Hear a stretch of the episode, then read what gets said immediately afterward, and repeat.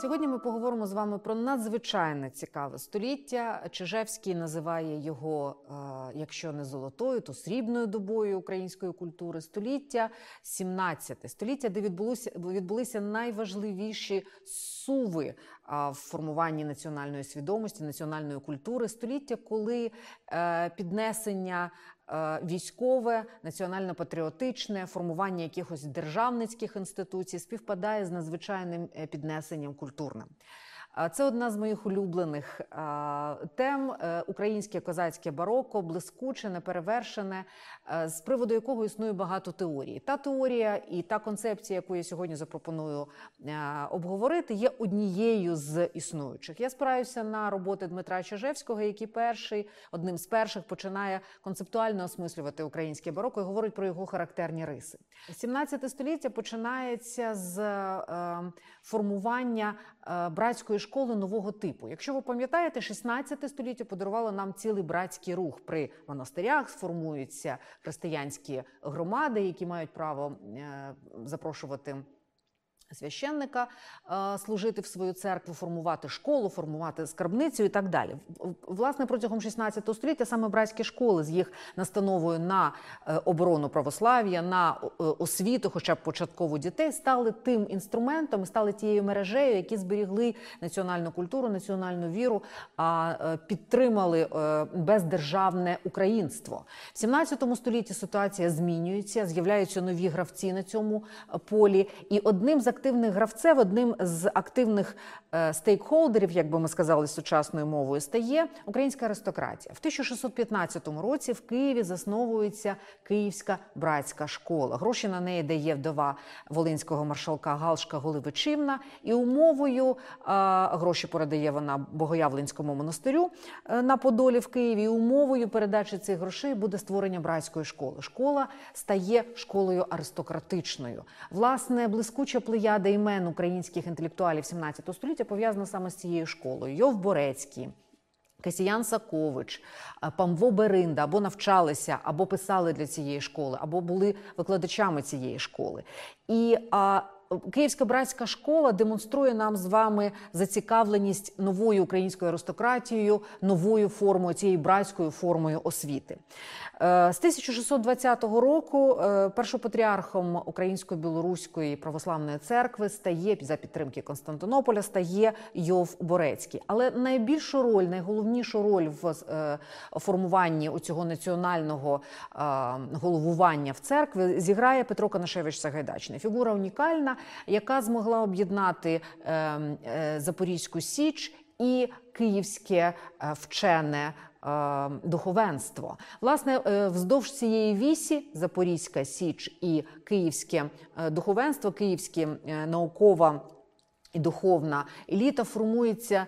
Е, Те, що ми будемо згодом називати з вами українською нацією, активно формується з участю у і військових, і політичних, і національних, і е, культурницьких змаганнях.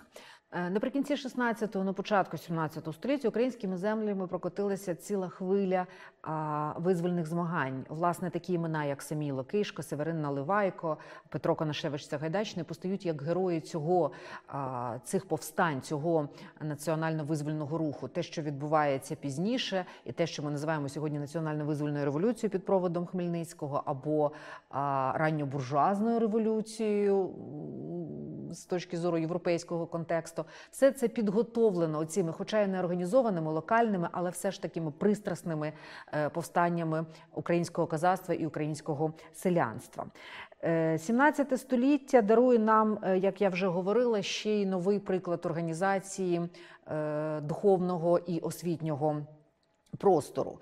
Е, Якщо на Подолі е, активно формується, живе, дихає, навчає нових аристократів Київська братська школа, то в Лаврі починає формуватися Лаврський колегіум, Лаврський гімназіон. Е, І поява цього лаврського гімназіону і поява е, піднесення е, Києво-Печерської лаври як нового освітнього центру пов'язано у нас з вами з Єлисеєм Плетенецьким, який засновує друкарню. З часом ця друкарня буде найпотужнішою в Києві. І з е, іменем е, унікальної постаті в українській культурі, я би сказала, в східноєвропейській культурі Петром Могилою. Людина з блискучою освітою, людина з європейським способом мислення.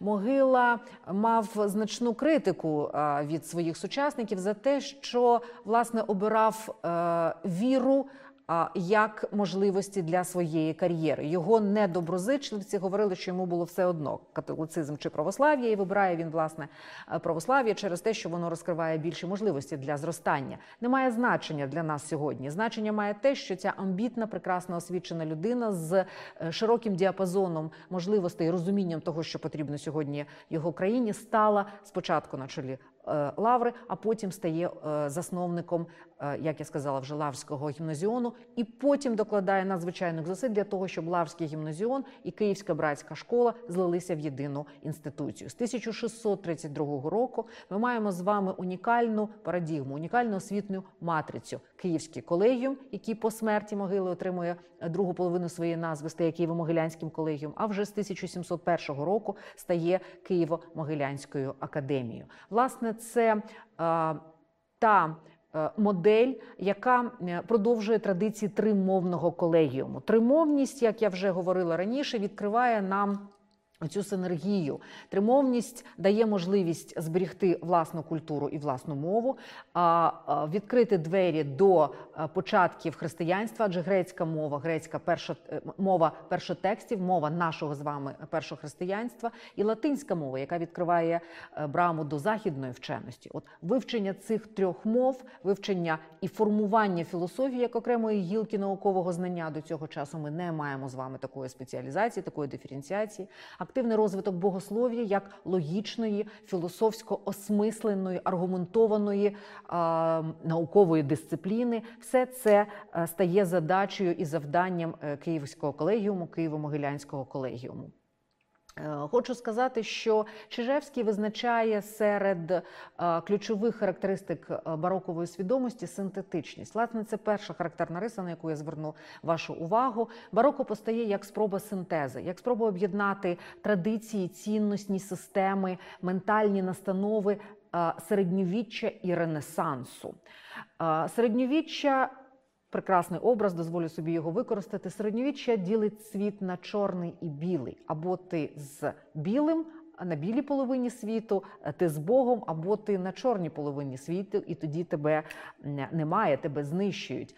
Власне, з психологічної точки зору, пересічна свідомість комфортно себе почуває в такому чорно-білому світі. Всі вибори зроблені, всі рішення визначені. Ренесанс вириває, як пише Дмитро Чижевський, людину із тканини середньовіччя. Пропонує йому найстрашніше, пропонує йому вибір, в той же час розширюючи оці антропні, інтелектуальні, духовні, культурні можливості людини. Людина постає як е, синтеза духовного і тілесного. Людина розглядається як найвищий витвір е, божественної свідомості, як прекрасний сосуд, в якому горить вогонь цієї божественності. І з іншої сторони, людина втрачає, людина Ренесансу втрачає цю чітку орієнтацію. Власне, вона вирвана з тканини такого е, унормованого світу. Бароко е, і його синтетичність є спробою поєднати цінності середньовіччя і цінності Ренесансу ренесансу. Чижевський демонструє цю ідею надзвичайно е, яскраво. Він говорить: подивіться, будь ласка, прекрасна стаття надрукована в журналі Арка е, в Парижі в 49-му році. Вона є е, і в інших джерелах. Стаття називається Духовна Культура України 17-го сторіччя. Так Чижевський говорить: подивіться, всі ключові події 17-го, початку 18-го століття побудовані на синтезі. Якщо ми говоримо з вами про політику і по, по появу е, державності, то ми відзначимо з вами, що ніхто не говорить ані Канашевич Сагайдачний, ані Хмельницький, ані Мазепа не говорить про створення незалежної держави. А вони говорять про поновлення е, князівської держави. Вони відчувають себе е, тими, хто продовжує оцю лінію князівської київської Русі. Да? Коли ми говоримо про релігійне життя, то Чижевський говорить, унія теж постає як бажання поєднати прастаре, православне і нове агресивне аргументоване ем, католицтво. Да? Унія як синтеза. Вся архітектура 17-18 століття є бажання поєднати старе, прастаре і нове. Зверніть увагу, Петро Могила, стаючи митрополітом, стаючи першою ієрархом Згодом е, Української церкви не будує нову митрополітчу кафедру. Він відновлює Софіївський собор. Він теж відчуває себе нащадком старих митрополітів від часів е, Іларіона. Е, поєднання старого, бажання одягнути старе в нову форму, надати їй нових, нового ем, забарвлення, приводить до наступної характерної риси е, українського бароко. Це декоративність. Коли нам треба подати старий зміст в новій формі, ми починаємо в новому вигляді. Ми починаємо працювати з декоративністю. Декоративність, е, хімерність, надзвичайно яскравість, бажання поєднати непоєднувано це все властиве і архітектурі, і літературі культурі а, українського бароко. Саме в цей час з'являються такі надзвичайно яскраві а, витвори українського мистецтва, як, наприклад, вірші, барокова поезія, яка написана у вигляді а, якихось предметів, у вигляді серця. Вірш будується таким чином, що його рядки створюють серце або чашу, або зірку. З'являється така декоративна лексика, яка не могла з'явитися до цього часу. Наприклад, лексика. Е, е, античних часів, наприклад, Діва Марія називається Діаною, або посох Ісуса Христа називається тризубом Нептуна. Синтетичність і декоративність визначають оце нове яскраве обличчя барокової культури, яка поєднує старі змісти і подає їх в новій формі. Третю характерну рису, на яку звертає увагу Чижевський, є надзвичайно театральність. Крім того, що епоха бароко взагалі є епохою народження театру, в тому числі українського театру. Вона ще театральна за своєю сутністю. Да? Жест проповідника, яскрава, насичена метафорами і порівняннями промова. Політичного або релігійного діяча, е, білий кінь Хмельницького, на якому він в'їжджає в Київ, е, церковні ходи, тріумфальні арки, бажання виплеснути оцю внутрішню е, роботу, внутрішню е, боротьбу на зовнішню сцену, це надзвичайно характерно для бароко. Весь світ театр і люди в ньому актори. Ця знаменита фраза Шекспіра стосується не тільки англійської реальності, британської реальності, а й української. Власне, Перша театральна постановка датується у нас з вами 1673 роком і пов'язана з Києво-Могилянським колегіумом. Е, п'єса називалася Олексій Чоловік Божий була надзвичайно менторською і такою а, настановчою. Але між двома актами цієї п'єси була прекрасна інтермедія. Називалася вона Ігранія свадьби. Спудеї, так називали студентів Києво-Могилянського колегіуму, перевдягалися в героїв свадьби. Це було абсолютно а, простонародна, пересічна така містеріальна е, театральна е, постановка, де молоді сподеї іронічно, з гумором, з підкресленням оцих от особливостей грання української свадьби відображали це. Кажуть, що глядачі ходили на цю дуже таку серйозну п'єсу, виключно заради цього цієї інтермедії, яка була між ем, двома актами е, п'єси. Повторюся, синтетичність декоративність, театральність це все пошуки передати нові змісти, які з'являються в цій епосі. Власне, бароко перше говорить людині надзвичайно важливу для людини річ. Бароко робить смерть частиною життя. Е, життя ніколи не цінувалося. Середньовіччя говорить людині про те, що власне, сенс твого перебування тут на землі це підготовка до смерті, підготовка до перебування в царстві Божому. Ренесанс сказав людині: да, твій зміст, е, зміст твого життя полягає в тому, щоб підготуватися до е, небесного існування, але ти можеш це зробити красиво, ти можеш насичити, наситити це змістом. І тільки бароко сказало: примирися, зроби смерть частиною свого життя. Власне, символіка смерті, роздуми над смертю, розмисли пов'язані з місією, з покликанням, з людською долею долею, божественною долею, все це е, прикмети барокового мистецтва, барокової філософії, барокового богослов'я українського в тому числі.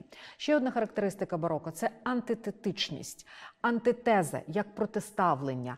Е, неба і землі, Бога і диявола, людини і Бога. Одна, між іншим, з найулюбленіших художніх практик бароко це Гравюра, де використовуються виключно два кольори білий і чорний, і через відтінки кольорів, через гру білого і чорного передається вся гамма людських почуттів, передається весь оцей потужний світ, який наповнений щастям, радістю, гнівом, заборонами, не знаю, пошуками і так далі. Епоха героїчна, епоха титанічна, і з точки зору політичних пошуків не забуваємо, що це епоха е, Канашевича Сагайдачного. Хмельницького, епоха Мазепи.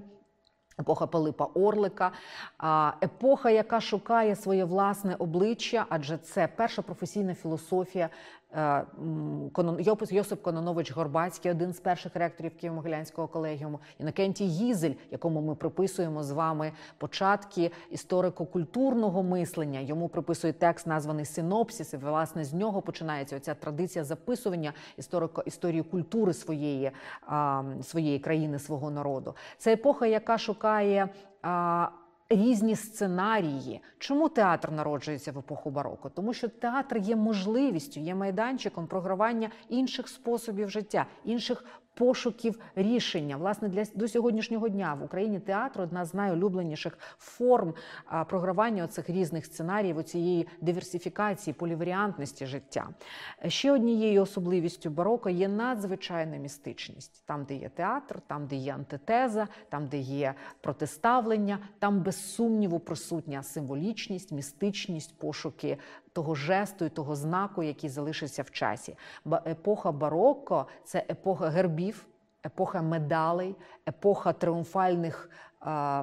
Арок, якихось постанов, це епоха панігіріків, один з знаменитіших панігіріків е, Касіяна Саковича, ем, який стосується плач на жалісний погріб славного лицаря Канашевича Сагайдачного, який стосується прославляння героя мить ти прекрасна, залишися. Я хочу присутність свою в цьому часі залишити. Тільки у Мазепи в нас до десятка гербів і кожну свою споруду. А 22 роки свого гетьманювання Мазепа відзначає.